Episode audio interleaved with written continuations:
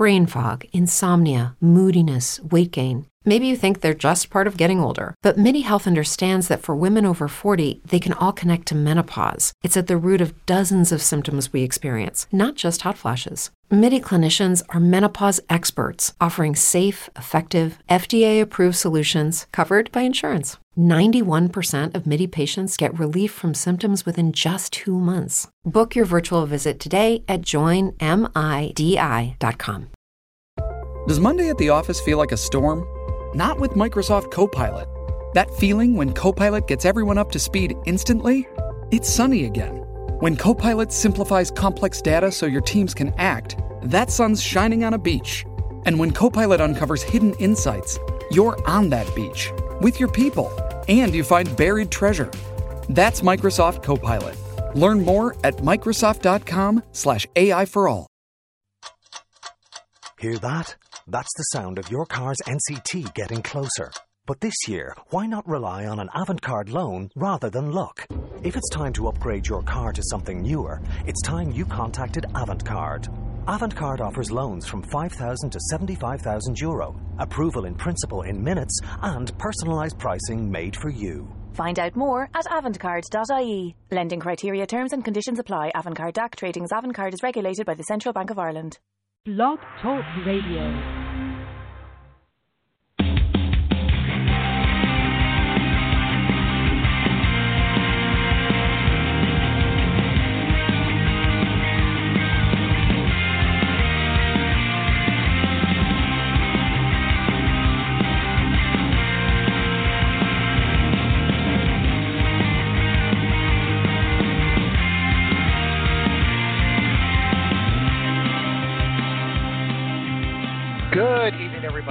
Fantasy Baseball Live. We're here every Sunday evening talking the game of baseball, talking the game of fantasy baseball, talking whatever the heck we want to talk about, except it isn't Sunday evening. It is Tuesday evening.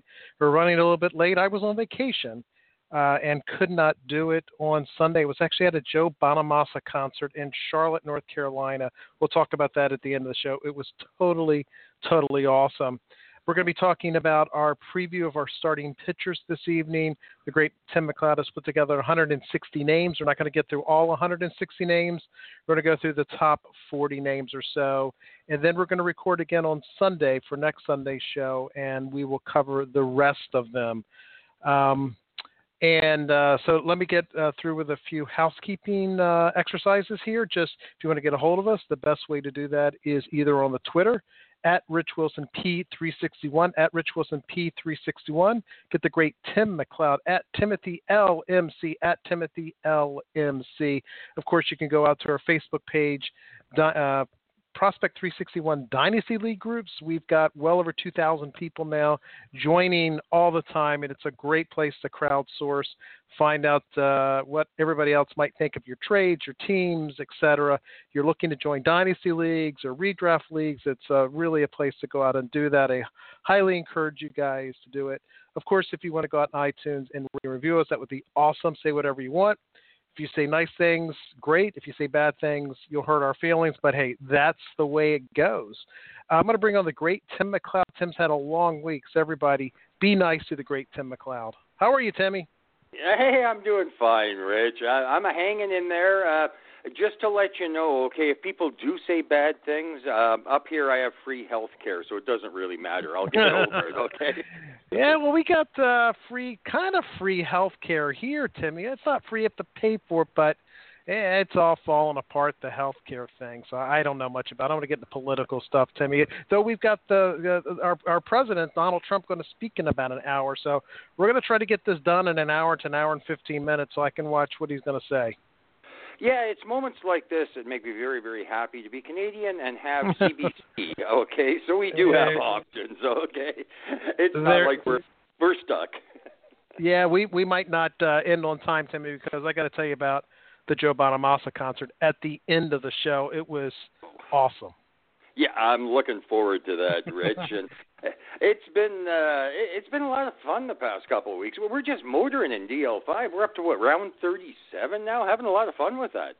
It is, Timmy, and uh, maybe next week it's going to be a little bit of a short show this week, uh, and plus I've got a special guest that you don't even know about, Timmy, that I'm going to bring on here in a minute or so. Uh, he's going to talk about promoting uh, something that I'm actually involved in. I think it's actually pretty neat. Hopefully, if this is successful this year, you can get involved next year. Um, but uh, we're going to bring him on in a couple of minutes. But yeah, you and I have been involved in this Dynasty League startup. We're on uh, just beginning week three, and we should be done in another, what, five or six days, you think? Yeah, I would think so. We're in round 37, 13 rounds. Yeah, another week or so, but uh, it's moving at a real good pace and uh, a lot of fun. I, I'm enjoying. Uh, I'm enjoying how it's shaken down. And we, let's talk about that next next Sunday, Timmy. And we'll talk about that and okay. the closing of your your starting pitcher. And this week we're going to do a few Twitter questions and talk primarily about starting pitcher. But I'm going to bring on my good friend BJ Pavanka. He's a good friend to me. I, I did a I did a radio show with him, so we're good friends. I'm probably butchering his name, but without further ado, BJ, you out there? Hey, Rich, and actually, you, you crushed the name. It was perfect. Really? That's that's yes. very highly unusual. Say hello to Tim McLeod. Hey, Tim. Hey, BJ. I'll be with you in a second. I'm just putting an X on the calendar here, okay? Every time we get a name right, I put an X on the calendar. I think we're up to three now, Rich. Yeah, absolutely. So I asked BJ to come on, Timmy, because uh, he is putting together a baseball summit. It's an online baseball summit, and uh, he asked me to participate and put together kind of a list of top 20 prospects, and I debated them with another gentleman and uh, BJ, why don't you tell us a little bit about this uh, online seminar that you're doing, how people can get access to it, and kind of what you're trying to accomplish with it? All right. Um, well, basically, the, the, the summit is a video version of a preview for the 2017 season. Um, we put together all the fantasy positions um, with two special guest experts um, discussing their rankings. Um, we did, uh, and obviously we included prospects in that because there's always some impact prospects who come up. Um, and the, one of the reasons really we really put this together is, um, you know, you can get a magazine, and you know, I, I remember looking around like Christmas time, and I'm looking at some of the, the guys I follow on Twitter who are editors, and they're saying, just finished editing the, uh, you know, for the, for the magazine, and it's like half the free agents still didn't have jobs, and you're like, well, this could be kind of important. You know, what if uh, what if a pitcher signs in Colorado or a hitter or you know or Alex Reyes blows out his elbow? You know, I mean, I mean those things can can can mess things up. You know, um, unfortunate the Yordano Ventura incident. That's that's these are the kind of things that you know can be missed, and you know it might affect some rankings. Um, and so what we really wanted to do is create something that was um, a little bit more timely and also gave you a lot of different perspectives. Um, and that's one of the things you, you see with the summit is, is there's a lot of different uh, perspectives from the, the, different experts talking, going back and forth, uh, and, and, it really lets uh, it also really lets the audience know um, who these guys are. Because a lot of them are just names, you know, on an article, um, you know, at a place like a Fangraphs or something like that. And the last thing I've seen, at least with a couple of these, is when we're once we get off the air, we kind of would just start talking. I mean, Rich, you know, with your session, we talked for about 20, 30 minutes once we stopped recording. And a lot of these, these guys are like, oh, hey, let's work on something together. And I thought that would be really cool to bring some guys from different sites together and see what, what else they could create after the summit. Yeah, I had a blast doing it. And uh, again, they're, you know, you break down each position and you've got some really spectacular analysts that are doing it. But first of all, how do people get access to the summit? Uh, if they go to www.fantasybaseballsummit.com. They can register, and um, starting today, the next couple of days, all the positional preview videos and Rich, your, your prospect preview will be free. They're up for 48 hours each. So there's three videos up today. Um, you know, just so you can see, uh, second base, shortstop, and outfield are up today and tomorrow. And first base, third base, and relief pitchers are up Wednesday, Thursday. And then you have a starting pitcher, catcher, and prospects are Thursday, Friday. Um, and so they're up for everyone to see. They're all free. Once you register, we send you the uh, we'll send you the links. You can start watching. Um, and then after 48 hours, they come down, and some of the next ones will come up. Yeah, so uh, you've got some people. I know you've got. Uh, let's see. I'm looking at some of the people. haven't heard a lot of. The, oh, you got Nathan Dockin, Uh, some fantastic. Now, Timmy, you know Nathan Dockin, right? You've had you had a burger with him once, didn't you? Uh, yeah. I spent an evening at his place. Heck of a nice guy. I think we're going to be doing a league together. I'm going to drive to Bismarck to do a live draft, Rich. Right. And you've got Mike Podhorzer out there with Fangraphs as one of the guys, and uh, and uh, let's see. I thought you had um, a couple other guys. Um, name some of the other analysts that you have on here. Uh, we have a couple guys from Rotoballer. We have Kyle Bishop. Um, we have George Bissell from Baseball Prospectus. Brad Johnson's from Fangraphs and Rotoballer. Montradamus is the owner of Beast Dome. We have the top analyst from Roto Rob. And wait, wait, wait, wait. What's what's that guy's name? Montradamus? You're serious? His name is Muncher. That is that is the that is his name for for his site. It is. Oh boy. Okay. It, cool. It, it, that, that's the by. first base session. That's the first base session. Um, he he's an interesting guy. He's a little he his personality is a little bit different from a lot of the other analysts. It's a, it's a little interesting to watch him interact. Uh, him and uh, JB from Roto Rob are, are like total personality opposites. So it's fascinating to watch them go back and forth. So, so, so the big question that our listeners got: Why isn't the great Tim McLeod on this? The, Tim McLeod's won Tout Wars. He's a legend in the industry. What the? What, you got Month Montradamus on? You don't have the great Tim McLeod. What's going on here? I'm pretty sure I tweeted Tim and, and I didn't hear anything back, but I'll have to oh, double check that. That's because Tim oh, goes out to Twitter what, once every three weeks. Tim.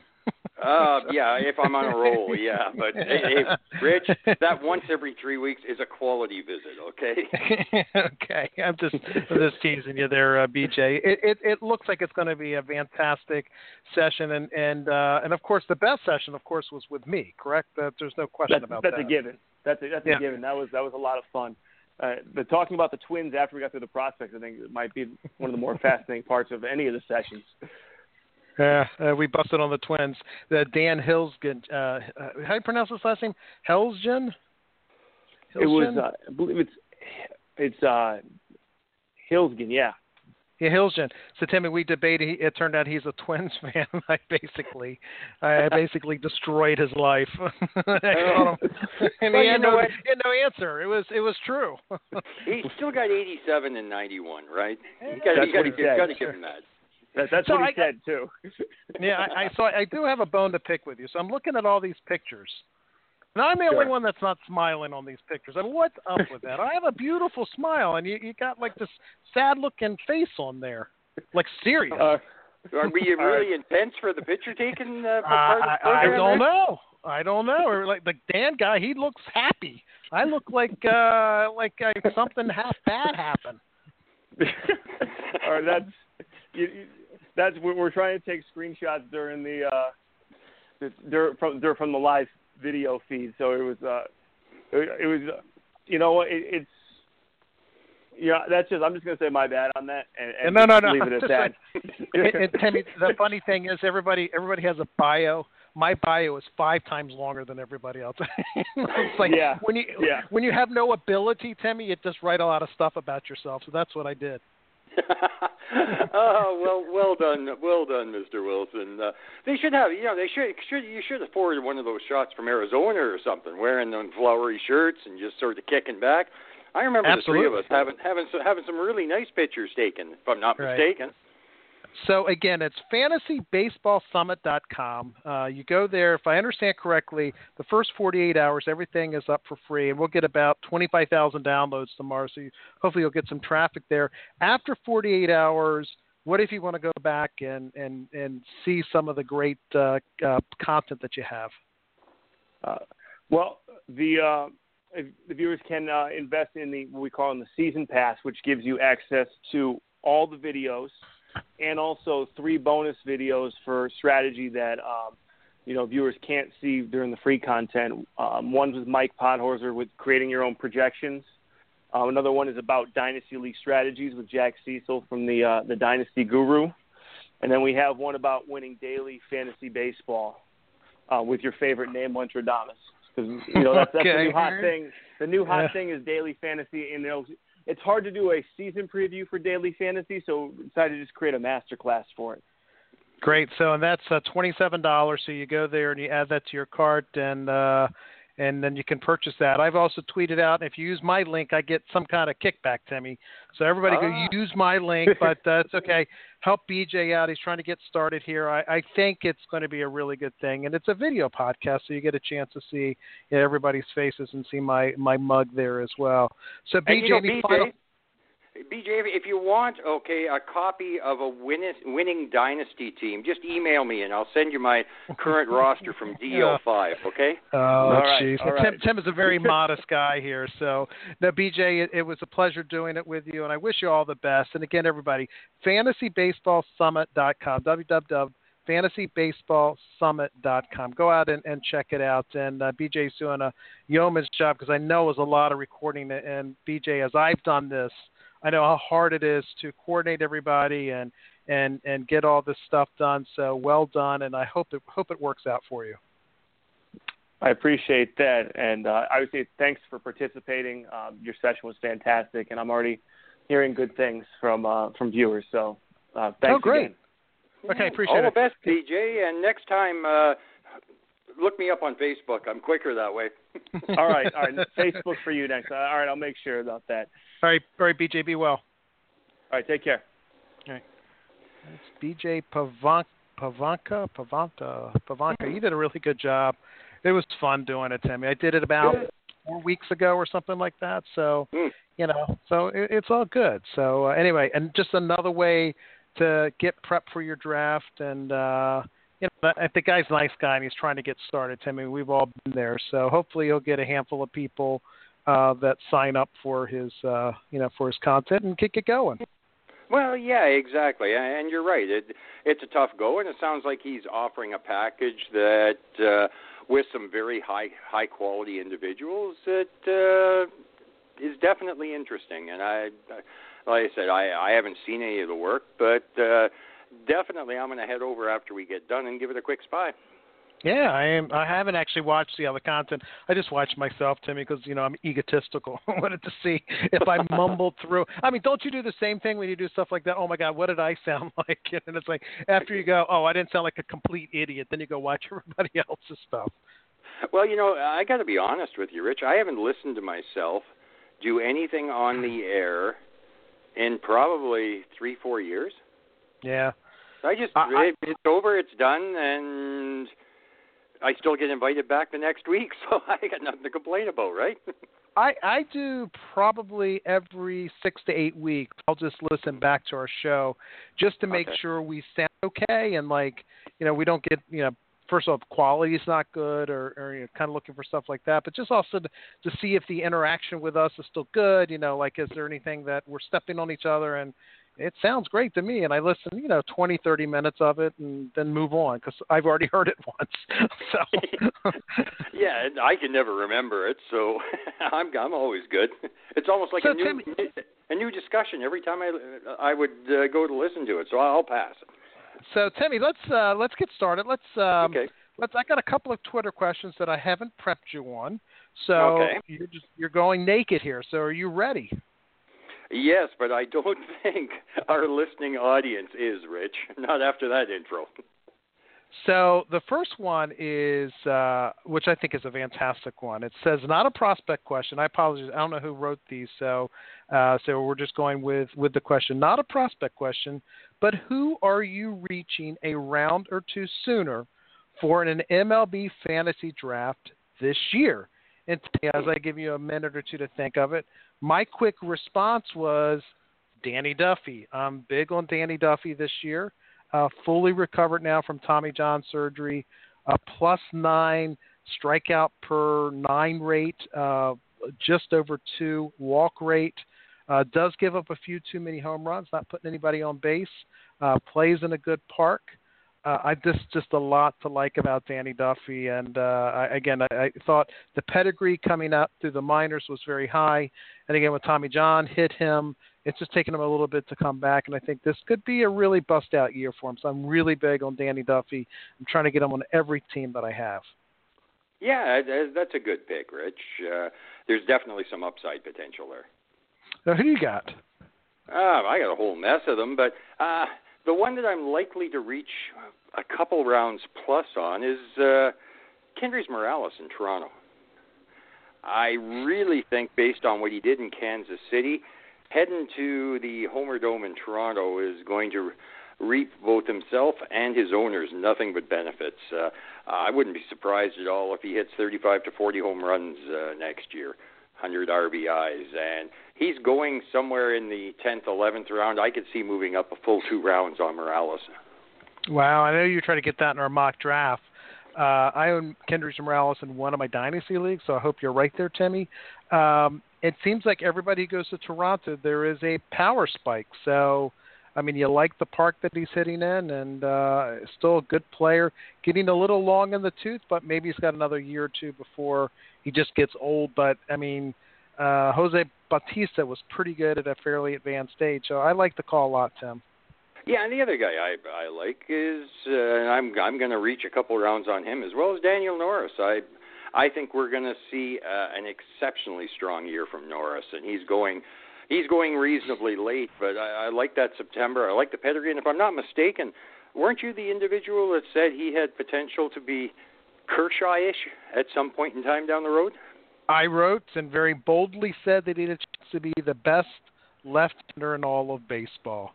And uh, I, I, you know, look, that was pretty bold. Whether he has that pedigree, don't know. I don't know, but I think he's got a chance to be very, very good. The stuff is great. The control is great the mental state is fantastic. Uh, so I, I just like him, and uh, you know I think there's there's just a lot there, and I like him in I like him in Detroit a little bit better than I liked him in Toronto. So uh, you know he's had some injuries that's held him back, but uh, I'm with you, Timmy. It's a guy that I'd be reaching for. Ah, excellent, excellent. We're we're on the same page, my friend. So I would tell you there's another guy that I don't know if I'm going to reach for him yet. I don't hmm. know if he's going to be any good and I know you've talked a lot about him. You talked a lot about him last year, and that's Eric Thames.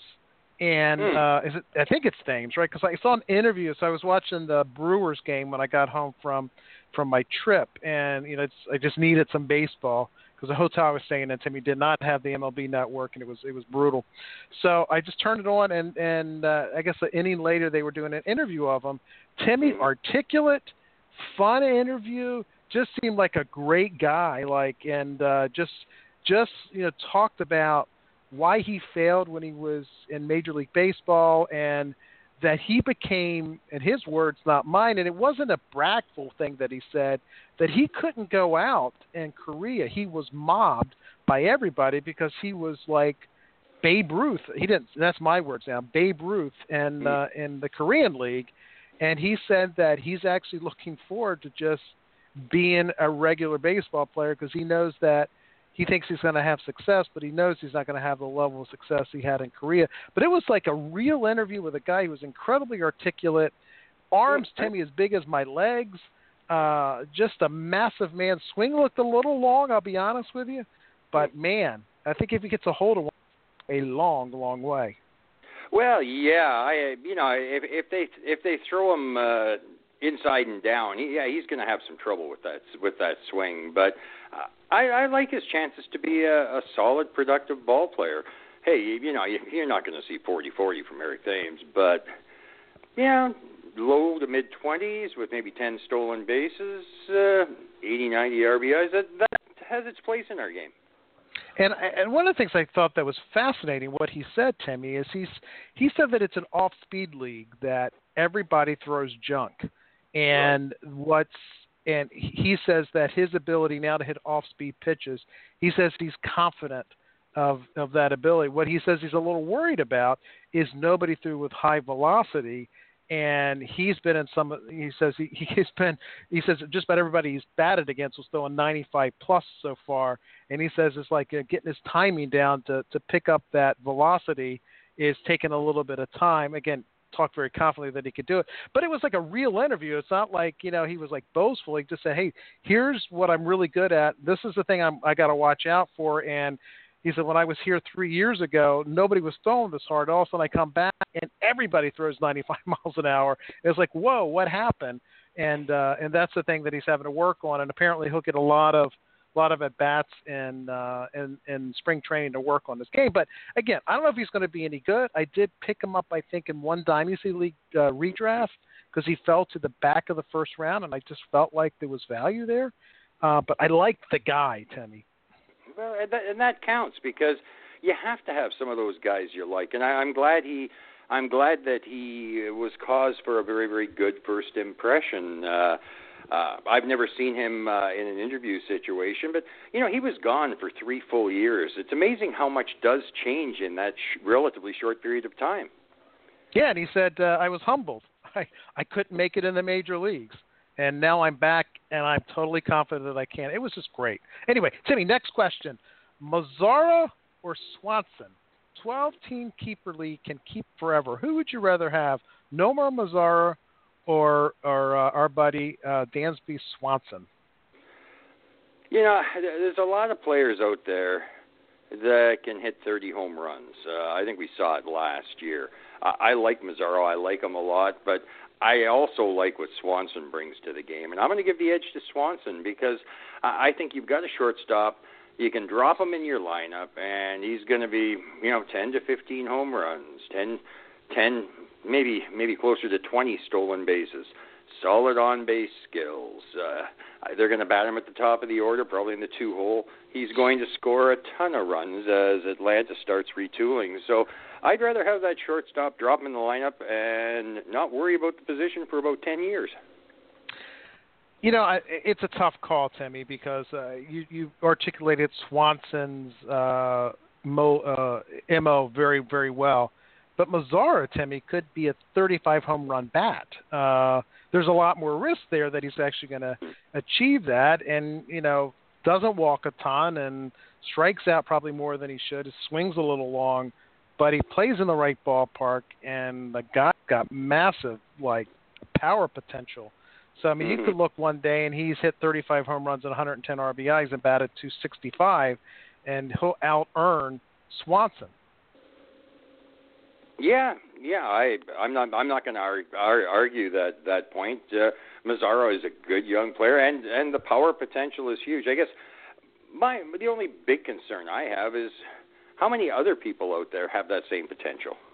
Yeah, it's fair point, Timmy. Fair point, but I mean, he's still what just turned 21 years old. Yeah, it's the way I look at it. Swanson's the safe pick there uh, and the right. guy that you might look back in 10 years and say he was the be- add up the value every year and he'll earn more value than than Mazara. But Mazara could have some peak years that are just outrageous. Uh, mm-hmm. and I mean, so and that and when you when you have the selection, it gets down to like, are you a risk reward kind of guy? And if you want the total home run and you don't care if he flames out or has some really tough years. You go. If you're looking for that steady guy, Timmy, that you think over the long run is going to probably earn more more fantasy value, then I think it's Swanson. It just depends on how you want to look at it. Yeah, I I, I agree. I'd, I'd take Swanson, and then I'd uh, uh, look at Chris Davis to, to to give me part B of the plan, if that makes sense, or Morales. Uh, a little bit later on. But no, you can you can argue either side of the coin, and I, I will agree totally with you. At some point in time, Mazara is going to put up a year or two that are going to be monstrous, and they're going to yeah. be well in excess of what Swanson will do. It's the big picture, I guess. Is yeah, what I'm I think at.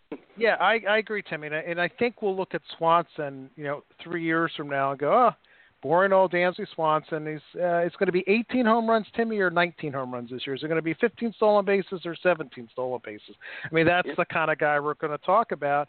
He'll be boring old Swanson, and quite frankly, you'll be he'll be discounted because it's not going to be this outrageous kind of player. It's going to be just a solid, really good player, almost like a Derek Jeter-ish type of fantasy player that really, really good. You can count on him, but never maybe one or two really big seasons, but you know, just going to be a solid guy. Well, yeah, in, in redraft leagues, what you what you will see is you will see Mazara's value spiking, going up and down based based on prior year, and Swanson will be that boring, probably fifth, fourth, fifth round pick year after year after year. Love the show, guys. J.A. Happ last year, 20 and 4. Are you kidding me? He came out of nowhere. Who is J.A. Happ for 2017? He's exactly the same pitcher, minus about six to eight wins. add about uh, six to eight losses. How does that sound? Uh, yeah, I think you do that, but I don't think he's as good as that. I mean, his BABIP was 268, so there's going to be a correction there. His FIP was 396. He's not a hard thrower, 92 miles an hour fastball velocity. So I think you see his ERA go up, uh, his strikeouts and walk probably comparable. But he got a little lucky last year, Timmy. So the wins go down and the ERA goes up a little bit, and he's he's a mid rotation starter. That's kind of the definition of him.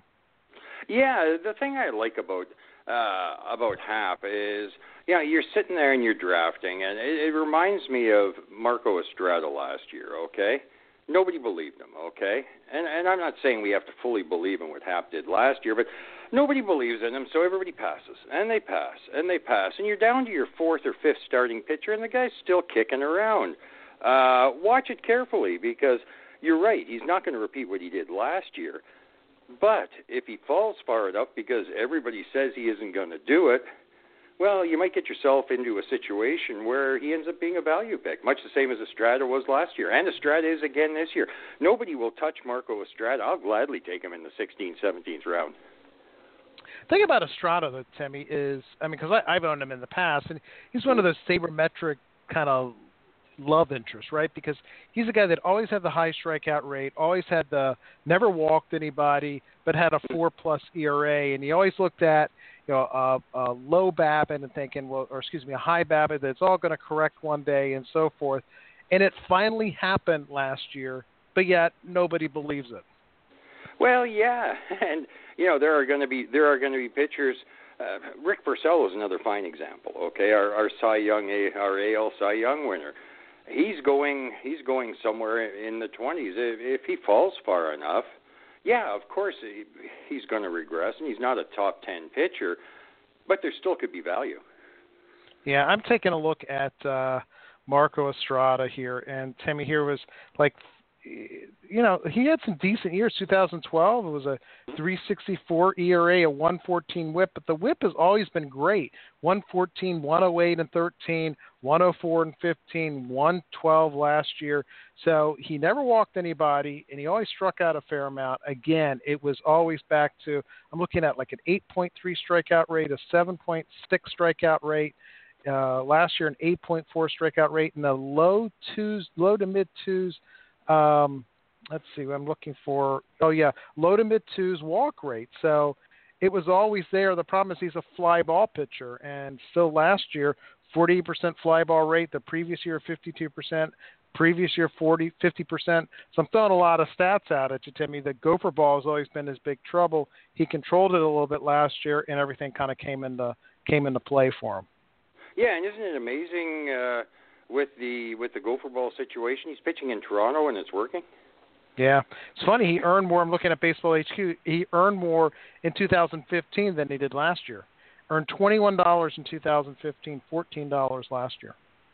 Yeah, and he's the type of guy that you're going to get very, very late. Yep, yep. All right, Timmy. One more Twitter questions, then we're going to take a quick break and come back with your top 40 um, pitchers that we have. I'm a huge fan of David Peralta's athleticism. Will he have a healthy and successful 2017? Uh, I'm a big fan of his athleticism too. I'm not a big fan of uh, the amount of time he missed last year. He's penciled in. Uh, the the D-backs want him to have that position. Um, he's going very late. Where he's going, I think there's upside potential, and I would look at him, but I'm not confident in reaching for him, Rich. Yeah, I, I I, I've never owned David Peralta, and and partially you're right because he never can stay healthy. Um, but and I I don't think why we would believe he can stay healthy now. So I I, I think it's a pass for me. Yeah, and I think a lot of people are passing, and uh, the further down and the more people that pass, eventually, th- there is a potential for getting yourself a half decent ball player there. Just temper your expectations. Uh, moving forward. And you know, if he's your fifth outfielder, have a sixth on the bench, and good luck. Wise, sage advice from the great Tim McLeod. Timmy, when we get back, we're going to talk about pitching. Sounds good, Rich.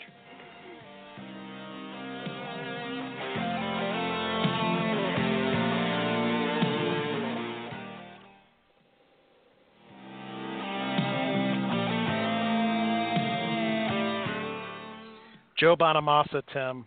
I had the fourth row for Joe Bonamassa at a really tiny uh, um, uh, concert hall in Charlotte. I had BB, which I thought was the second row. It turned out there was an AAA and BBB. So I had the fourth row. Timmy, I could see the man sweating. It was awesome. And the best part about it, when I, I think you recall two years ago when Lori and I went to watch Joe Bonamassa in uh, New York, uh, and my wife leaned over to me. She goes, "Which one's Joe Bonamassa?" And that's when I joked. I said, "He's the one singing with the spotlight." you know, so and this mm. this concert, Timmy, no lie, singing along with the songs. I was uh, like, I dropped the mic and said, "I'm I'm done. I'm done here, Tim." that is awesome. I now see that's where the two of us differ. I would have looked at Kathy and said, "Well, he's the drummer." Yeah, right. Uh, was, I, would have, I would have paid for it for about three years. Okay. the drummer was Anton Fig, who was uh, late oh, night. Still uh, with him. Yeah, yeah, he's still with him, and he's it, uh, Anton Fig's played on a lot of big bands, and uh, also David Letterman's uh, drummer for years and years and years. Uh, but it was it was fantastic, Timmy. Two and a half hours or so, two hours and twenty minutes, and uh, they they uh, they did a couple of covers. Uh, they did uh, Pretender with uh, uh, Clapton cover, which was awesome. And then they did How Many More Times by Led Zeppelin. That was the uh, right before the close. And they did a BB King song to close out the set. So a lot of his stuff and a lot of covers. And guys, if you've ever got, if you ever get a chance to go see, see Joe Bonamassa, you're not sure if you're going to enjoy it. Don't know if you really like blues music. Just go. Trust me. Mm. Just go. Did uh, is he still got the same bass guitarist, the ball guy? Yep, still out well, there, Timmy. I, I don't know what his name is, but uh, he's still out he's, there. He's, and and Stevie Ray amazing. Vaughan's yeah, Stevie Ray Vaughan's uh, keyboard player plays with him as well, so he's still there doing that. Oh, okay, yeah, no, that's uh, that's an awesome group of musicians he has. Uh, he he has with him. Did you did he do our our our tune, Rich? No, he didn't. Uh, the ZZ Top Oh. tune. I've never seen him. I've I've only seen him twice live. He didn't do it both times. Uh, he usually does a couple of covers, and it was Hmm. not uh, it was not the ZZ Top song. So, uh, but anyway, it, it's it's a lot of fun. Timmy and I have a date as soon as he gets to the Upper Midwest, and we're going to meet somewhere and go see him. And that sounds like something I am looking forward to absolutely immensely. I've I've been very fortunate over the years to see some of the greatest guitarists who who have ever lived, and he's on my list, and I haven't seen him yet. It was funny. My wife and I had this, you know, in the evenings when we weren't doing stuff during the daytime. Watch some TV, watch some Netflix, Timmy, and we saw Mhm. the Metallica uh documentary. I don't know if you've ever caught that, Timmy. It might No. be the best documentary I've ever seen. Those guys made more money than God, yet they could not get along, and they had to bring a therapist in, make an album, and it was Timmy. I'm telling you, it was almost two and a half hour documentary that we could not stop watching. I mean, it was like unbelievably great. And it sounds uh, like sounds like Motley Crue. it, it, it's it's great. You know, the guys had all kinds of drug problems and so forth, and one of them is James Hetfield, who is guitars player slash um, singer. Finally goes to rehab as the documentary is being made, uh, and and now he can only play between twelve and four in the afternoon because the you know the the people caring for him during his rehab want him home by four o'clock and the other band members, particularly Lars, who is the kind of the leader of the band and the drummer, uh, wants him like, what do you mean you can't play past four? I mean, totally unsympathetic towards a guy who's trying to recover from uh, from alcohol and drug addiction. It, it, I mean, it's just fantastic. I, I can't recommend it better. I'll have to give it a spy. Thanks, Rich. Okay, Timmy, let's get the starting pitchers. So your first guy is the one, the only Clayton Kershaw, and that matches obviously the ADP everywhere. Just depends on where you want to take him. Some people take him as early as number two. I think that was done in a LABR draft. I think uh, the guy from RotoWire did that. Um, And uh, and then sometimes he goes towards the latter part of the first round, but uh, average draft petition and, and position NFBC is 4.83. I mean, clearly the best pitcher in baseball. Been that way for years. I've only ever owned them once, Timmy, and that's years ago in the NFBC where I drafted them in the fourth round and won my league going away. Mm-hmm. Um, do you have you ever drafted Clayton Kershaw in the first round? Uh, in the first round, no, I haven't. Uh, I owned him in the dynasty with uh, Ian Kahn, uh, the Dynasty Guru League. We owned him there, but we bought him. Oh, it wasn't the first round, and in DL2 we have him, but again, it wasn't a first round buy. It was uh, it was just prior to the breakout. It might have been third, fourth round. I've never bought Kershaw in, in the first round. No. So why not? Ah, uh, because I would rather find myself a guy that can hit 15 to 20 home runs and steal 35, 40 bases. It's just the type of game I play. I I like shoring up wherever possible the speed game, and you're not going to get a five caliber player, five five category player, uh, and Clayton Kershaw in the same draft. It's just not gonna. It's just not gonna happen. Not in the first round, anyways. So I can see I can see that being a true statement in the you know, picking two, three, four, five kind of in the first round. It's tough when you have the Mookie Betts and the Bryce Harpers and obviously Mike Trout. You got to take number one overall. Jose Altuve, even though people are a little concerned about his stealing bases, we talked about that at nauseum. But if you're sitting at 10, 11, 12, and you have a chance to take Clayton Kershaw, why not take him and then come back with uh, you know Starling Marte and try to get him in the you know in the the first half of the the second round. Yeah, or Jonathan Villar. That that is certainly an option as you get towards the back. Uh, I'm picking seventh in tote, and I can tell you right now, I am not touching Clayton Kershaw there. Who are you? Who are you touching? Who am I touching? Yeah, I'm um, let, me, let, me, let, me, let me rephrase that, Timmy. yeah, that doesn't sound good, Rich. that doesn't okay? sound good. So, who are you targeting, Timmy, in the seventh spot? Sorry about that. That's okay. Kathy's in the other room and she's giggling, so life is okay, good. Okay, all right, okay. yeah, I, I'm not sleeping on the couch for the next four months. Um, uh, I I'm going to wait and watch and see what happens with the first six picks and then make my decision at that point in time. If by chance Kershaw goes in the first six picks, I'll be taking one of the top six with my pick. If he doesn't, um, I'm not sure right now. I've got a couple options, a couple things in mind, but Kershaw is not one of them. Seventh, that's a tough spot, Timmy. Uh, that's right after the the big boys go. Uh, but Kris Bryant might be there? I mean, you know, so would you do that? Goldschmidt, Goldschmidt might be there. Could be yeah. there. Trey Turner will be there. Trey Turner with well, that's a after going. uh Timmy, that's interesting. After going Carlos Correa with the first pick last year, would you have the balls to go with with uh, you know a, a sophomore or even a freshman here and um, and Trey Turner? Well, it would it would be cause for people to stop asking me about Carlos Correa last year, wouldn't it?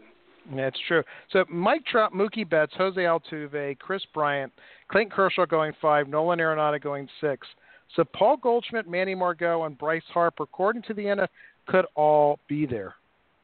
Yeah, and you know what? First base isn't overly deep this year, is it? And that Goldie guy, he, he steals some bases, right? Yeah, that that seems like. Uh, who would you rather have, Goldschmidt or Kris Bryant? Uh, Goldschmidt.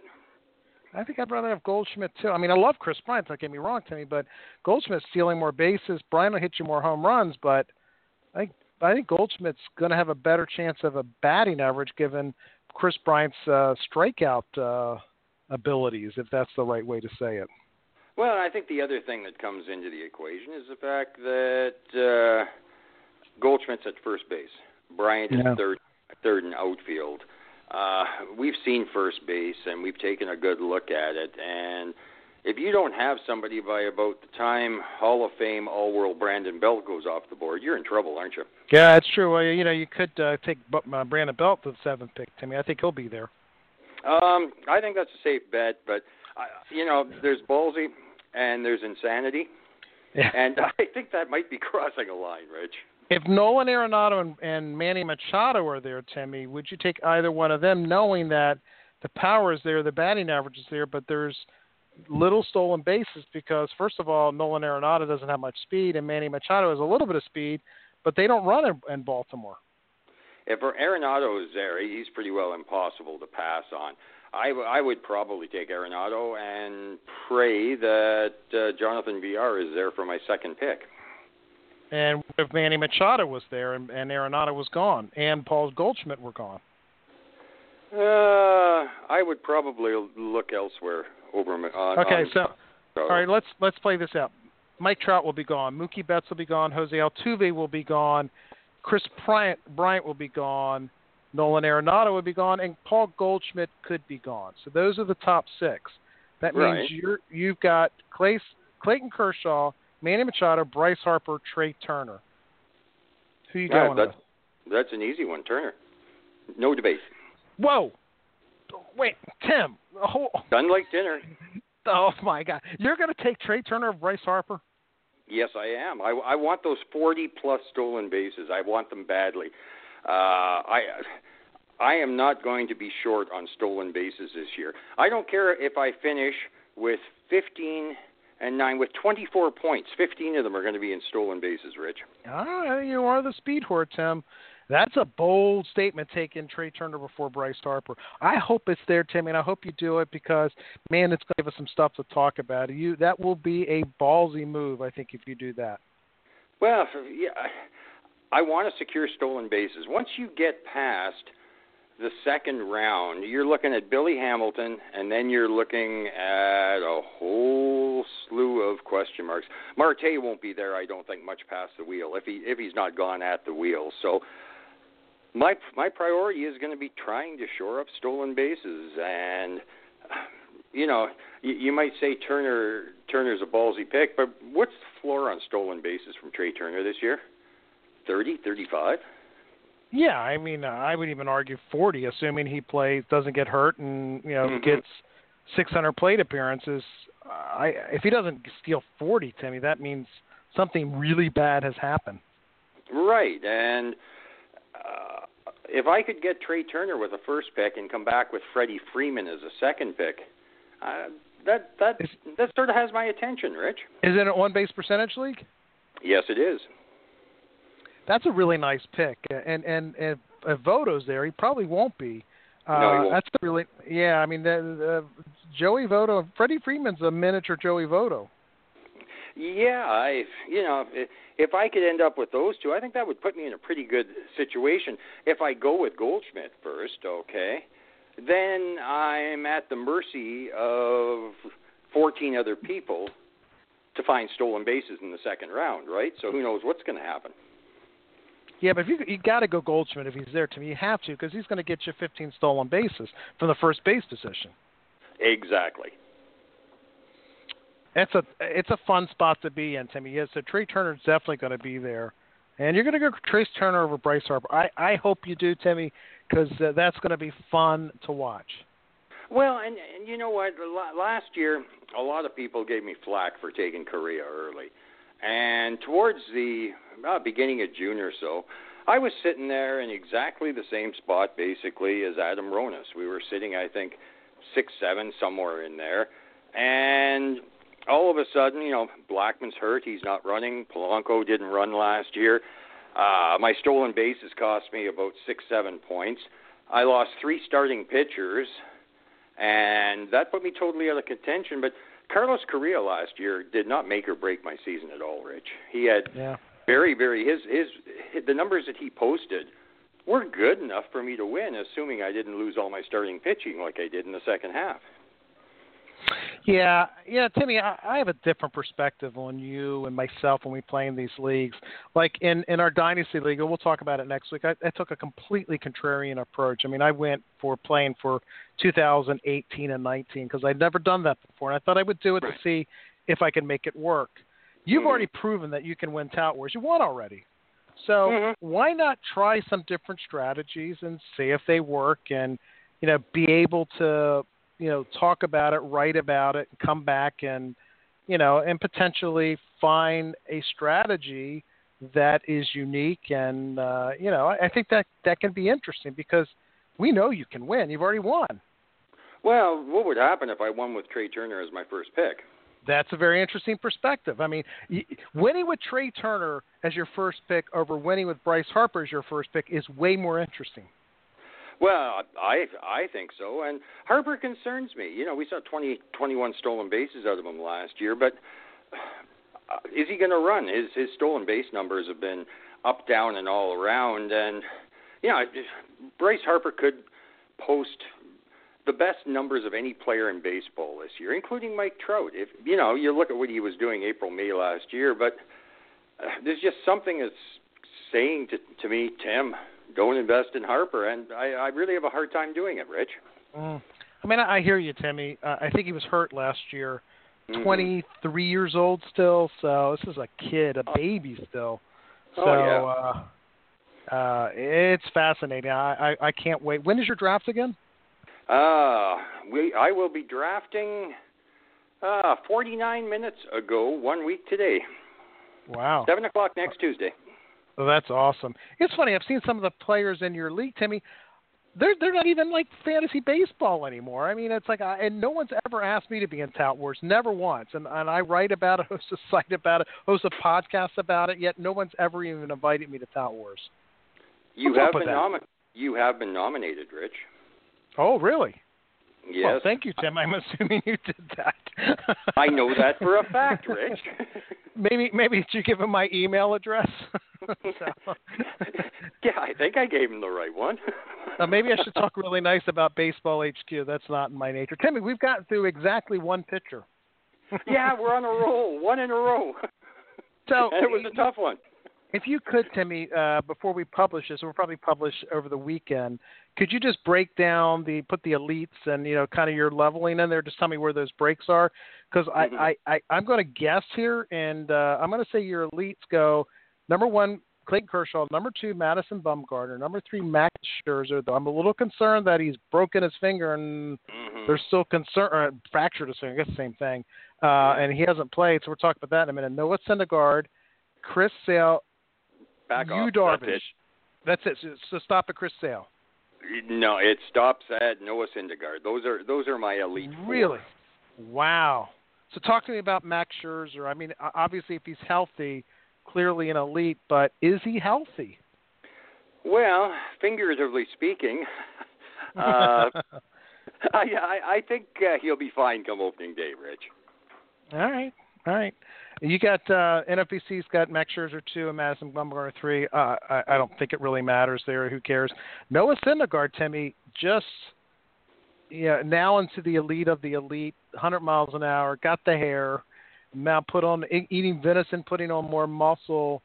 The only thing I think we have to worry about is Noah Syndergaard is that word that begins with T and ends with S, uh, because it seems like everybody throws hard eventually has elbow problems. But you I'm can't count Tourette's, on you. Tourette's, but he doesn't. That's sorry, wrong, wrong. What's wrong. that? Tourette's. Okay. yeah, but- sorry, sorry. Obvi- Obviously, I've I've had too much free time, so I, I've been able to Google illnesses the past week. Uh, there you go. so I mean, but Noah Syndergaard, I mean, he could. I mean, if Clayton Kershaw slips at all, I mean, Noah Syndergaard could be the best pitcher in Major League Baseball. Well, you look at the numbers last year, and you know, 218 Ks in 183 innings, 260 ERA, 115 WHIP. He's 25 at the end of August. Uh, you know, when I start looking at Bumgarner, Scherzer, and Syndergaard, both, all three of those should go anywhere between pick 12 and pick about 18, and I I could see any one of those three being the number two pitcher. Uh, and if Kershaw runs into health issues, the number one pitcher. They're they're all very very. They're not interchangeable, but they're very very close in skill levels. And Syndergaard could be the number two pitcher in baseball next year very easily. So let's say you got a draft coming up this week. You, Timmy, you do. You've got uh, your your uh, your uh, tout wars coming up, and Max Scherzer still hasn't pitched yet. And you're you want a pitcher, you decide to go Trey Turner. You really decide to be crazy, and you want a pitcher next. And Madison Bumgarner's off the board, and it's Max Scherzer or Noah Syndergaard. Who are you going to pick? Um, what I'd like you to do, if that's the case, Rich, is to call Kathy, okay, and just check to make sure that I'm not stroking out at the monitor or something, okay? Because I won't be taking a picture with my second pick unless Syndergaard falls, and if he falls, well, that's a whole different uh, kettle of fish. That one. Or Uh, let's let's let's uh, let's give you another scenario, Timmy. Let's say all of a Okay. sudden for some reason the touts decide it's all about bat. So they're just taking bat after bat after bat. So you get your number one, number two, and both Max Scherzer and Noah Syndergaard are sitting there at round three, and you want a pitcher. Who are you going to take? Uh, I love risk. Uh, you know, and when you look at who do I perceive to be a little bit riskier based on years of service, it'd be Syndergaard. I'd probably take Syndergaard. So the two of them are that the, close. the, the, so the Scherzer finger is not bothering you at all to discount him in a draft. That's what I'm trying to go after. No, no, the the finger isn't bothering me yet. Now, three weeks from now, if he can't grip a baseball, then that becomes a bit more of a problem. But uh, I I just don't think, based on what we know right now, you can start discounting Max Scherzer. Okay. All right, Timmy. So our next level starts at number five with Chris Sale. And what what level would you call this? Uh, very good. Aces. All right. Very good. Timmy, your your uh, creativity knows no bounds. I I know it's it's a gift, Rich. It really is. I had to Okay. Google elo- eloquent just to find out what it was. Chris Sale, Yu Darvish, Corey Kluber, Johnny Cueto, Jake Arrieta. Is that where it ends? Or do we keep Uh, going? I'm gonna go. With, yeah, I'm gonna go. Uh, yeah, that works. Okay, so the only name there that is higher than the NFBC is substantial, or two spots higher. And you know, we're talking at the very top is Yu Darvish. You love you some Yu Darvish. You always have fully back from Tommy John surgery now, a year and a half recovered from that. Pitched very well last year. Did have some clunkers because I do own him in several mm-hmm. dynasty leagues, so I saw it firsthand. But for the most part, Timmy was incredibly effective, particularly for somebody coming back from Tommy John surgery. Well, yeah, it was his. It was his. He was knocking the rust off last year, and in the process of knocking the rust off, he posted a 3.41 ERA, a 1.12 WHIP, and he struck out 132 in 100 innings. He's only going to be better this year, and how much better do you have to be to be an elite pitcher, Rich, than post numbers like that when you're knocking the rust off? I I I'm all in on I'm all in on Yu Darvish as well, Timmy. I mean, there is some risk because he's coming back from Tommy John surgery, but maybe there's not. I, I I don't know because he has come back from it, and Noah Syndergaard has yet to have Tommy John surgery, so and maybe that's the way you should look at it. Well, yeah, and you know what? I, I was so tempted, okay, to move Darvish to five and Sale to six. I, yeah, flip them, Rich. I'm going to be real bold on that one. Sales, first, first year pitchers in Boston never. Yeah, I- I'm going to go with See, Darvish. Da- over- see David see David Price. Yes, you're. yeah, you're, exactly. Yeah, I- I'm, Right. I'm going to go with Darvish over Sale. Can we flip those two? Yeah, you, you serious? You want to flip them, Tim?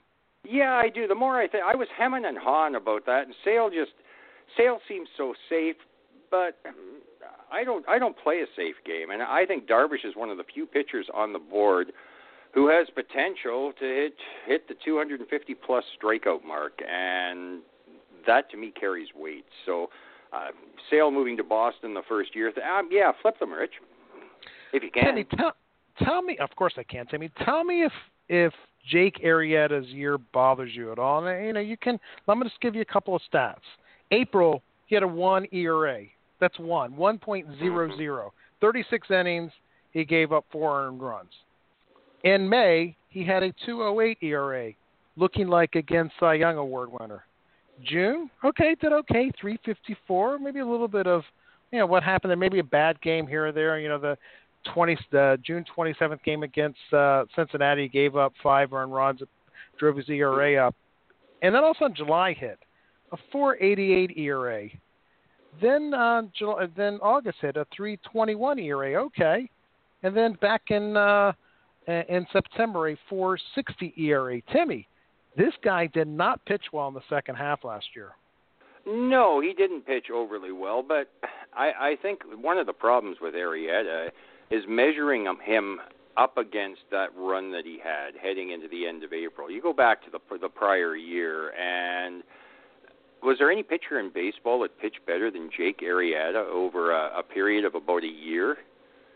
Uh, you know, I, I hey, I, I think if you compared his numbers to Kershaw's, they're probably pretty darn close. And I think what we finally saw with Arrieta is is a leveling off. I hey, he's not as good as he was during the hot streak, and I don't think he's as bad as he was when he had that horrible July. I I think he's going to settle in this year to being a solid, good pitcher. But if you're expecting a miracle run again, that one ended.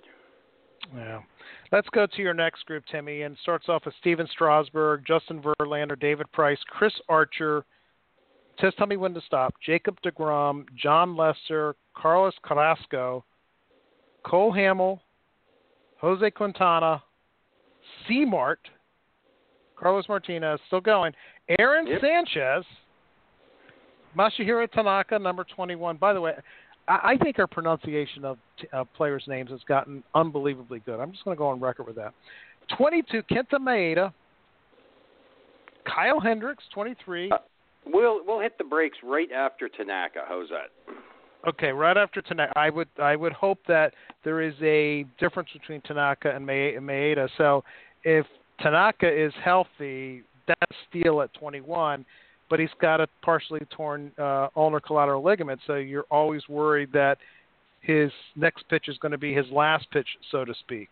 All right, well, so it's, Steve, it's constantly tick, tick, tick, tick, tick, tick, and he's keep he's getting it done, and he's pitching through it, and I take my hat off to him. But you still hear in the back of your mind as a Tanaka owner, you still hear that tick, tick, tick, tick every but start. It's funny it was funny. I mean, this was less because we didn't know as much as we do today.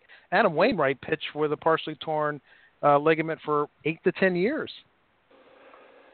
Yeah, and he got it fixed and and sucked it up last year, right? Yeah, he did. But I mean, it's, he is an old. Well, we got the bet right. I got Adam Wainwright. You got Ian Kennedy. Timmy, I've already I've already reserved two spots in, in, in Arizona for our steak and liquor, and I've already told the person the bill goes to the tall man from uh, Canada. I, you're, you're going to lose that bet so badly. Well, yeah, but you, you know, I, I'm getting a little older. I'm slouching a little bit, Rich. You might actually, be, you might be, you might be taller than me by the time this one's uh, all said and done, eh? All right, let's go back to number ten, Stephen Strasburg. Timmy, let's face it, you hate Stephen Strasburg. Um, no, I don't hate Stephen Strasburg. I, I actually love Steve, Stephen Strasburg. The problem with Stephen Strasburg is in 2015 he pitched 127 and a third innings. In 2016, 147 and two thirds innings. Stephen Strasburg at number 10 could be a huge bargain, or he could be 140 innings worth of pure joy. It's your pick. It wouldn't surprise me to see Strasburg produced the second best numbers in all of baseball as far as a starting p- pitcher is concerned. It also wouldn't surprise me to see him, like I said, pitch 140 innings and shatter a dream or two round about uh, July August. He high, has high done risk. that. He has done that, Timmy. There's no question. Some of the best pure stuff in baseball, and you're right. He and he gets some really bad injuries. I mean, it was wasn't the a tumor or something he had to have removed. I mean, not a, a, a benign tumor, but like bizarre stuff in his back last year. Well, and you know, uh, how many times has he broke the magic 200 innings pitched barrier, Rich? I, don't I, I, it might not be any, but I'm going to give it one. Yes, and you win. We have a bingo once in his career, and uh, you know that has to be a concern. If you're drafting Strasburg, you are taking an incredibly high level of risk. It it could pay off, but if it doesn't, you better best ought to have Plan B handy. Uh, Justin Verlander at 11, Timmy, and, and I got to give it. I mean, in, in dynasty leagues, he was sitting on waiver wires. This is Justin oh. Verlander, one of the best pitchers ever, and the guy turned it around last year and learned how to pitch and not just throw the ball and blow everybody away. Still with pretty good stuff, and why he is different than Felix Hernandez. Uh, Justin Verlander, I think, rightfully belongs at number. Excuse me, rightly belongs at number eleven. Well, yeah, the velocity, the velocity is still there, and like you said, uh, uh, he's learned how to pitch. He uh, he never looked at tape, did he, Rich? Early in his career or anything like that. He just went out and fired, and away he went. But uh, I think we discussed, didn't he, that he's actually started prepping for games. Yes, I mean you can do that when you have a you know an 80 grade fastball, two double plus pitches and a slider and his changeup, and plus command. You can do that, and you don't really need to look at video because you simply go, "Here's the ball. I'm going to throw it. You try to hit it," and they can't. And all of a sudden they can. It's like, well, wait a minute. and and you've got to learn to pitch. And part of learning to pitch is preparation and watching video and blah blah blah blah blah and you know you have diminished stuff. You got to do something, and and you I mean you got to give him all the credit in the world. Well, yeah, you, you certainly do, and he's got a pretty hot girlfriend too, doesn't he? yeah, that's true. David Price at number twelve. Timmy, is David Price going to post better fantasy numbers than he did last year? Even though the strikeout rate was great, if I take a look at his BABIP, I'm sure it's sky high. Is he going to be the pitcher that he once was? Uh, once was no, but a lot better than what he was in 2016. How's that? Okay, give me his ERA this year. Uh, I'll go 375, 370, somewhere in that range. Okay. All right, I'll buy that. Chris Archer is next. I love Chris Archer, Timmy. I think he had a terrible year last year, but the stuff is fantastic. The hair is fantastic. Chris Archer. Yeah, you know, a beard would help, but I, yeah, I can't be perfect, right? Uh, yeah. No, I, I, I, like Archer, and I, I think he had he had a bad year. I'm expecting a bounce back from him. So much so that I've got him ranked ahead of Jon Lester, which is probably blasphemy to all the Cubs fans out there. Yeah, it's true. Let's see where the NFBC has him ranked, though. Timmy, I just lost. I got too many windows open. Going back, hitting that, and uh, going to the NFBC there, and hitting. Who are we talking about? Chris, Chris Archer. Archer. Chris is number 13, and you've got him at number 13, so you're dead on. Let's skip around a little bit here, Timmy. Um, so you've got uh, uh, Jose Quintana in your very, very good list, and that same kind of realm as as uh, you know Chris Archer, Jacob Degrom, and so forth. Uh, you love you some Jose Quintana. Yeah, I've I've liked Jose Quintana for a number of years, and once he finally got himself into double digits in the win department, uh, he started getting everybody's you know a little bit uh, a little bit more attention out there.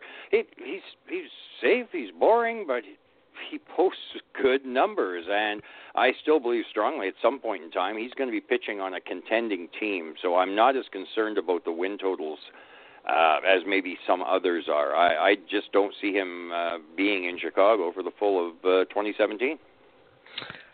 Aaron Sanchez comes in at number 20. Timmy, he's 25 years old, uh, throws hard, had a great pedigree coming up uh, through the minor leagues. I was never all that high on him because he didn't have control of his stuff. His Right. control definitely improved last year. He does pitch in a terrible division. Uh, there's definitely some hair on this uh, because his xFIP or his FIP was a lot higher than his ERA last year, and the control's still sitting at three. Um, but you do love his stuff. You're looking at his uh, swinging strike percentage is ridiculous, and Yeah. velocity is 95 miles an hour. So there's a lot of good stuff there, but it's not the perfect pitching pro the the perfect pitching uh, pitcher out there. No, and you know the strikeout rates could be a little bit higher as well. Uh, and you know at at 25 last year they they were very very careful with his innings. Uh, I'm leaning towards thinking that Toronto's going to turn him loose this year. Let's go down to 22 to 30, Timmy. You've got Kenta Maeda, which you talked about. Kyle Hendricks, I love your opinion on him. Julio Teheran, my boy Danny Duffy, I'm taking him higher than 25. Rick Porcello, Gerrit Cole, I worry about the health there. Zack Greinke, interested in your comment there, Timmy, and Michael Fulmer at 29. And good old Felix Hernandez at 30. You've got him in Oakland, Timmy. I'm going to switch that in real time. He's in Seattle. okay. Yes, yes, he is. It's a good it's a good thing that one of the two of us proofed this, Rich. There you go, Timmy. So Kyle Hendricks, Timmy, he's boring. He doesn't throw hard. He's a cerebral pitcher. Whatever you want to take a look at it, the guy can flat out pitch. Is he going to duplicate what he did last year, pitching all the innings that he did, and kind of with a margin of error very low? Yeah, I think he is. I I like Kyle Hendricks. I, I think he's going to be a very very steady pitcher. I, I'd like I'd like to see a few more strikeouts, but you know you also look at Hendricks and he's got a little bit of an offense behind him. Uh, I I wouldn't be surprised. I know you they say you can't predict wins, but when you got the offense behind him in Chicago like he he does, uh, if he can pitch to a 3.40 ERA, he's going to find he's going to find lots of wins. Yeah, and if you take a look, I mean, his FIP was he had a 213 ERA and a 350, you know, FIP. I mean, if he still does 350, it's still great. It doesn't come with a ton of strikeouts. It comes with a lot of strikeouts, but not a ton. But I agree with you. I think the wins are going to be there, and that's always one of those elusive categories, particularly in a rotisserie league, that's uh, really tough to chase. Well, yeah, it, it is. Uh, having owned Carl uh, Jose Quintana for a number of years when he managed to win nine games uh, reinforced that a bit to me, Rich. Tell me about Zack Greinke. Uh, not a bad pitcher, not a good perk. That's the problem, isn't it? I mean, I, uh, he he claimed he was hurt last year, and now fully healthy. Everybody says that. Well, yeah, and you know, I, there's no doubt in my mind he's shown up in the best shape of his life, and is it going to make a difference in that in that bandbox? Coming in, uh, I, I Timmy, I, I uh, he's a do not draft for me. I'm sorry. I mean, I, I know he's Zack Greinke, but he's starting to get older. The stuff is diminishing. It's a terrible park. The, he's got a great curveball. As we know, curveballs don't curve. I'd rather own Taijuan Walker than Zack Greinke. As you know, I drafted Taijuan Walker in our dynasty league. Timmy, I'm still a big fan of Taijuan Walker. I hate the park he's in. I hate the short striding he's in. I'd rather have him over Zack Greinke. Uh, okay. Okay, Tim disagrees. let's move to the ne- let's move to the next ten and wrap this uh, puppy up for the day. Tanner Roark, which I thought you were out of your mind until I looked at the NFBC and it was at 33. A lot of love for Tanner Roark with you and with the NFBC guys. Uh, Rich Hill at 32, Danny Salazar at 33, Kevin Gausman, who I think has got a chance to do something very special this year, uh, 34. Steven Matz at 35. He can only stay healthy. I love the placement of Jameson Taillon at 36. Matt Harvey, if he comes back healthy, I think we'll jump to top 20, maybe top 15. Uh, Sean Manaea, wait a minute. Are you out of your mind, Sean Manaea? Sean Manaea, 44. You got him at 38. Okay, I don't know if I like that, but Dallas Keuchel at 39 and Garrett Richards. A lot of people, we haven't talked enough about Garrett Richards to me coming back from a plasma injection as opposed to Tommy John surgery. That's pretty impressive if it works. Well, yeah, and you know what? If it works, what's the difference uh, per se between uh, Masahiro Tanaka and Garrett Richards? Oh, I think I like Garrett Richards more. I mean, throws oh. harder, and the strikeouts are the uh, yeah, I, I yeah. And Tanaka threw harder as well before he mm-hmm. had the problems, and he altered he altered his his game to compensate for that. And you know, if you take a couple miles an hour off of Garrett Richards' uh, fastball, I think he can still be an effective pitcher. It's you know, I, I've seen Richards go very, very late in drafts, and again, there's a lot of risk.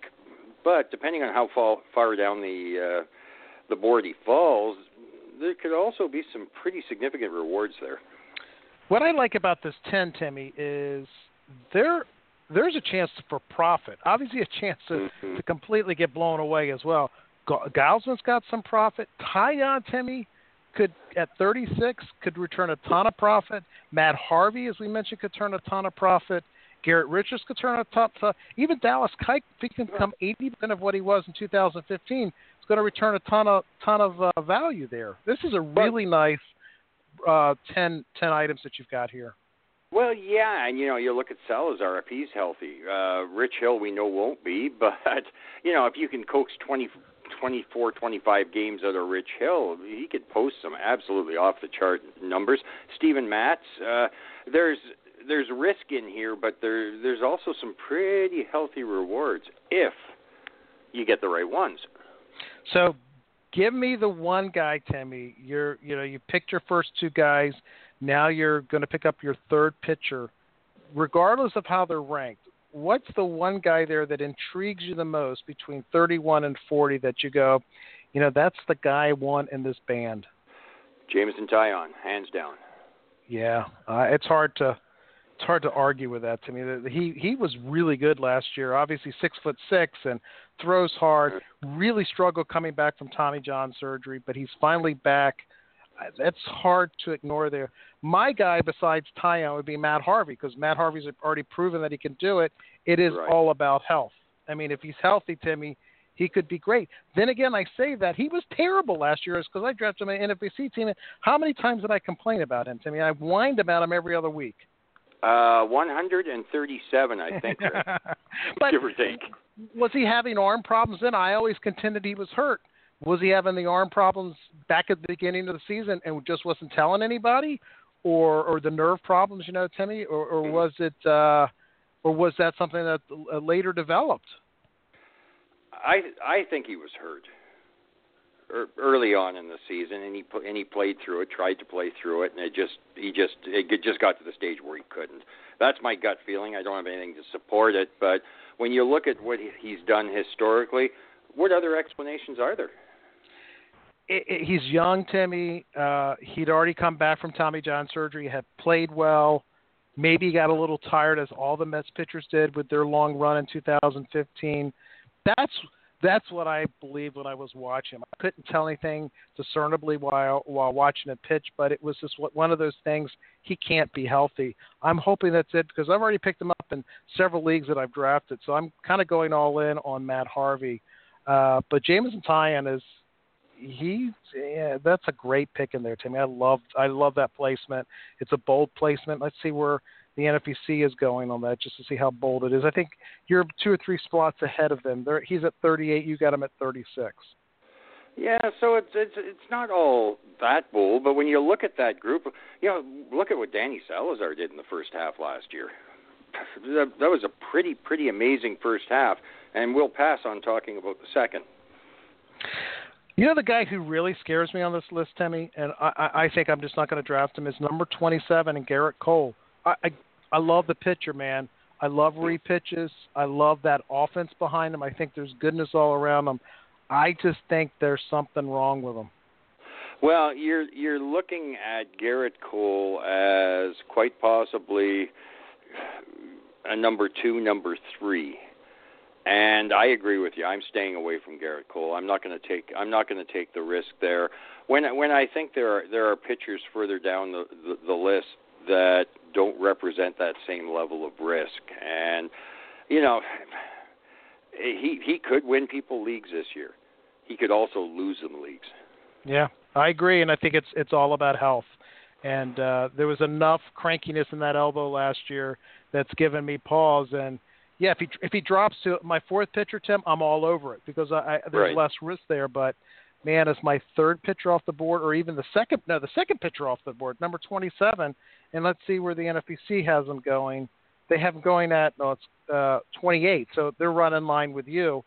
So you know, crowdsourcing after lots of drafts, that's where Gerrit Cole is going.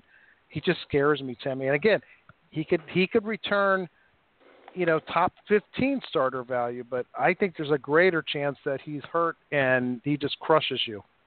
Well, yeah, and let's face it, uh, you have a, a serious uh, liking for the pitcher at number 25, Danny Duffy. So we know what direction you're going to be heading in because you're not going to get both of them unless Cole falls off the table, and that that's not going to happen unless he's injured sometime in the next week or two. And, and to me, Timmy, I think we've learned something uh, as we've seen Yu, Darvish, Danny Duffy, what he did last year. We could go down list after list here of mm-hmm. guys who have gone through Tommy John surgery and have shown that they can pitch effectively afterwards, you at least have the belief that they're good for three or four years, as opposed to guys who throw really hard and they're young. You just kind of feel like you're holding your breath. So, as I'm drafted in redraft leagues, I'm beginning to take that into consideration. Yeah, I love Noah Syndergaard. Okay, I'll take the risk there, but not on Gerrit Cole when I could have Danny Duffy instead not on uh, Gerrit Cole when I could have probably Michael Fulmer instead. You know, like it's like they're right around that same area, and it just it scares me of what might happen to him. Well, yeah. Do you want Jose Quintana as your number two, or Gerrit Cole? I want Jose Quintana. There's no question, Timmy. And again, I fully am aware that Gerrit Cole is potentially a better pitcher, has better stuff, better strikeout ability, probably better command. I get all of that. But Jose Quintana, I don't think is going to get hurt. Um, I don't think so either, and he would be my pick as well, Rich, hands down. So that's a difference for me, Timmy, playing in a dynasty league where I might say I'm playing for the next 10 years. All right, I'll take Gerrit Cole because if I lose a year, year and a half, I still got him for eight and a half years. I'm happy with that. But if it's a redraft league, dude, I mean, at some point you you got to take potential injury consideration, particularly with your pitchers, your top one or two, three pitchers, into consideration. Well, I, I, I can tell you firsthand what what what happens when you own Danny Salazar, Lance McCullers, and Steven Wright, okay, in a redraft league. Yeah. you wave a white flag and you say it was fun, and you play for the next year, right? Yeah, that's that's tough. And and Timmy, believe it or not, by May 15th, we'll have somebody call our show or somebody tweet and email us, and they have played a done a beautiful draft, and they'll have hmm. three of their top pitchers will be out for the year. And sometimes it just happens, but it, it feels like at least as you're going through, and you got and you drafted uh, Quintana, Danny Duffy, and both of those guys get hurt and lost for the year. I would say, man, you got unlucky. If you draft Gerrit Cole and he's out for the year, I would go and Tanaka, I'd go, why'd you do that? Well, yeah. If you draft Stephen Strasburg, okay, Gerrit Yep. Cole, and Tanaka, and you're wondering why two of the three of them are on the DL in the middle of May, we'll we'll tell them what episode this is, and it's about 80 minutes in. How's that sound? Yeah, I totally agree with you, Timmy. And it's like if you want to take a risk, okay, don't take a risk on everybody. I mean, and and you got somebody somebody in your league will be the guy who gets every hurt guy and throws them out there because they're all going to bounce back. And I'm just betting the farm. I got Matt Harvey and you know, just pick all the guys we've been talking about that have this potential, you know, problem out there. Uh, you can't get them all because that's a good chance to lose. It, it's probably not going to work out that way. No, it- it's not going to work out. And and you knew yourself when you started picking up Matt Harvey, you knew the risks, and Yeah. you determined that it was worth it. So we know we're not going to hear you complaining about Matt Harvey because Oh, please, Timmy, I will be complaining about Matt Harvey. There's no question I'll be complaining about Matt Harvey. uh, I couldn't sneak that one through, could I? no. Oh, Timmy, it's my nature to complain about everything. I, it's that's that's part of my charm, Yeah. man. I complain about it. I'm the guy that says, "Why do I own um uh, uh, uh Asdrubal Cabrera. I hate Asdrubal Cabrera. I mean, it's like I, I complain about it, yet I still do stupid stuff. But it, it's it, it's it's a fascinating discussion. I think uh, probably this section is as important, to me as your rankings. Is the strategy around these top 40 guys, those first three guys that you're picking. It's really important. You, you got to get two out of the three of them right. Well, you you do, and let's let's face it. Hey, injuries are a part of the game. Every team, for the most part, is going to run into injury problems at some point in time. But the higher risk you take, the likely for that incident, obviously occurring, and too much of it, and hey, you got you got problems. Yeah, you could win your league.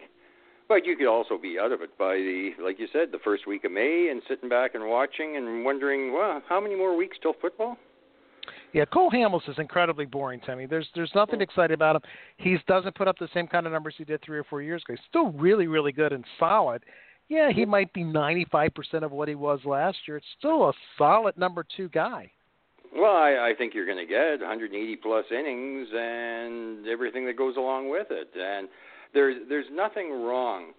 There's nothing wrong with taking chances. I, I, I I've been I, I've played a risk game for years and years and years. And but at the same point in time, it's also got to be measured.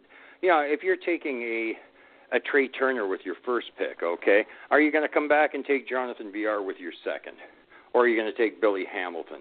No, I, I I think you look at somebody, Miggy Cabrera. There there's a perfect second round pick in most leagues. So you know the guy just puts up numbers year after year after year, very very quietly. But you've got to balance everything out, and if there is no balance at the end of the day, your odds of winning are, are cut exponentially. Totally agree with you, Timmy. It's been a fascinating discussion. I wanted to do it in an hour. We're in an hour, 20 minutes. That's pretty good for us. So why don't we cut it off? And we're back here next Sunday. Timmy, we're going to do it at like 3 o'clock, middle of the afternoon. Are you good with that? That sounds absolutely perfect. Yeah, you know, we can do the podcast, and then I can sit down and make myself some, uh, me and Kathy, some chicken balls, and enjoy a nice Sunday supper.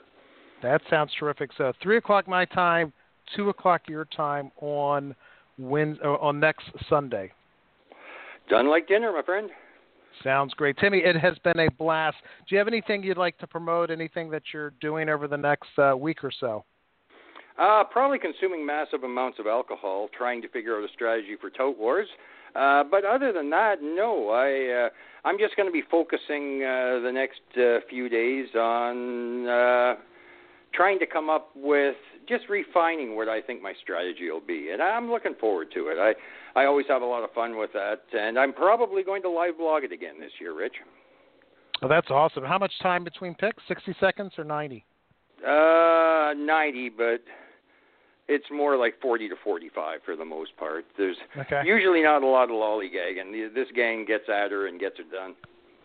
Well, the nice thing is, Tim, you're sitting smack in the middle, so at least uh, you won't lose out on any runs. You won't have kind of the short side of a of a um, you know of a of a of a round to kind of deal with it. And we're going to talk about this in the coming weeks as just pure draft strategy. After next week, we'll get through starting pitchers. Then it's going to be drafting strategies, sleepers and busts, and so forth. But what if you're drafting at the top? What if you're drafting in the middle? What if you're drafting at the end? And you know, if you're in a 15 team league, Timmy, and you're at the one of the corners, let's call it one, two, three, or or 13, 14, 15, where you've got that short, uh, you know, that short thing in the middle you know how do you how do you deal with that? What strategies around that? There's a lot of very interesting things that i think people forget about and looking at other teams and what they've drafted and you know this already guy already has three starting pitchers. What's the likelihood of picking a fourth starting pitcher?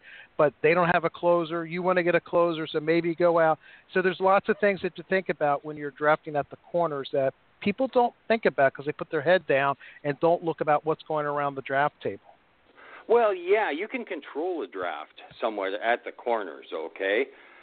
But in your efforts to control it, you also have to be very aware that the term reach has to come into play because you got yeah yeah you're looking at 29 picks before it comes back to you. If there's anybody in that group that isn't going to make it back to you, you don't feel is going to make it back to you, you you're going to be pulling early and I had an I had the option in Tout of looking at a ladder draft slot, and I could have had 14. One of the people ahead of me, I was originally drafting eight.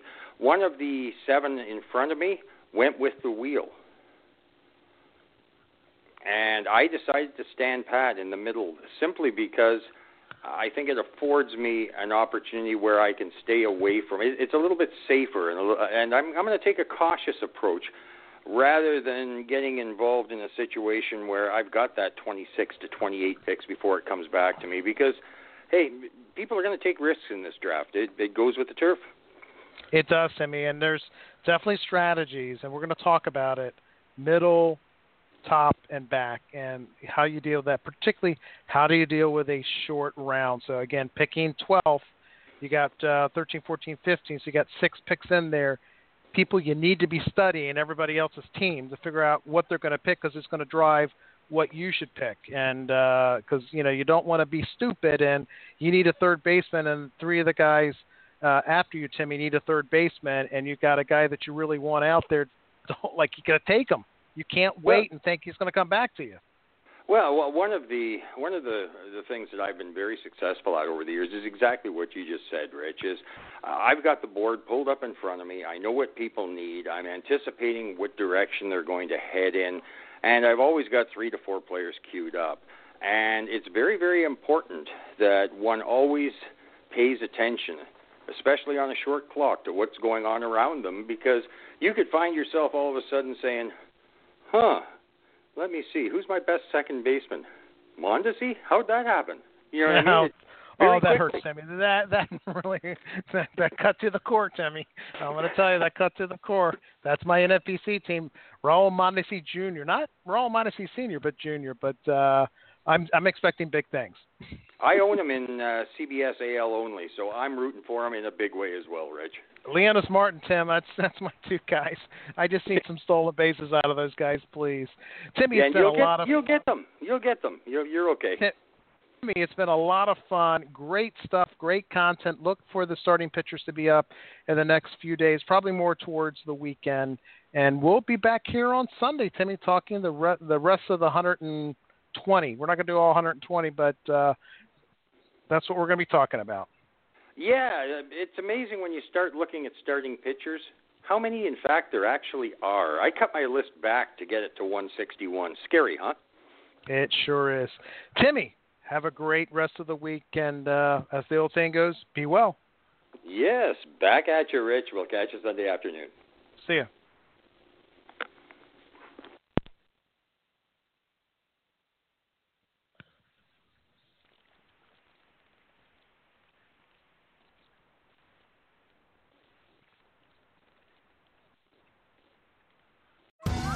Survivor 46 is here, and so is On Fire, the only official Survivor podcast. And we have a twist this season. The winner of Survivor 45, Dee Valladares, will be joining us every week. We're going behind the scenes of the biggest moments, the how and the why things happen, and the strategy and analysis you can only get from someone like me, a Survivor winner.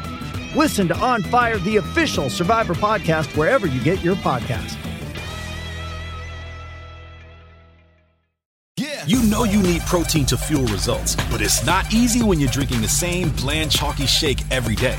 Stop punishing yourself and get to GNC for the best protein in the game, including all the hottest brands and crave-worthy flavors that'll keep you coming back for more. We're talking protein that legit tastes like cookies, your favorite cereals, indulgent desserts, and more. So bust out of your protein rut and actually look forward to those shakes with unbeatable protein at unbeatable prices. Fuel your fitness with protein at GNC.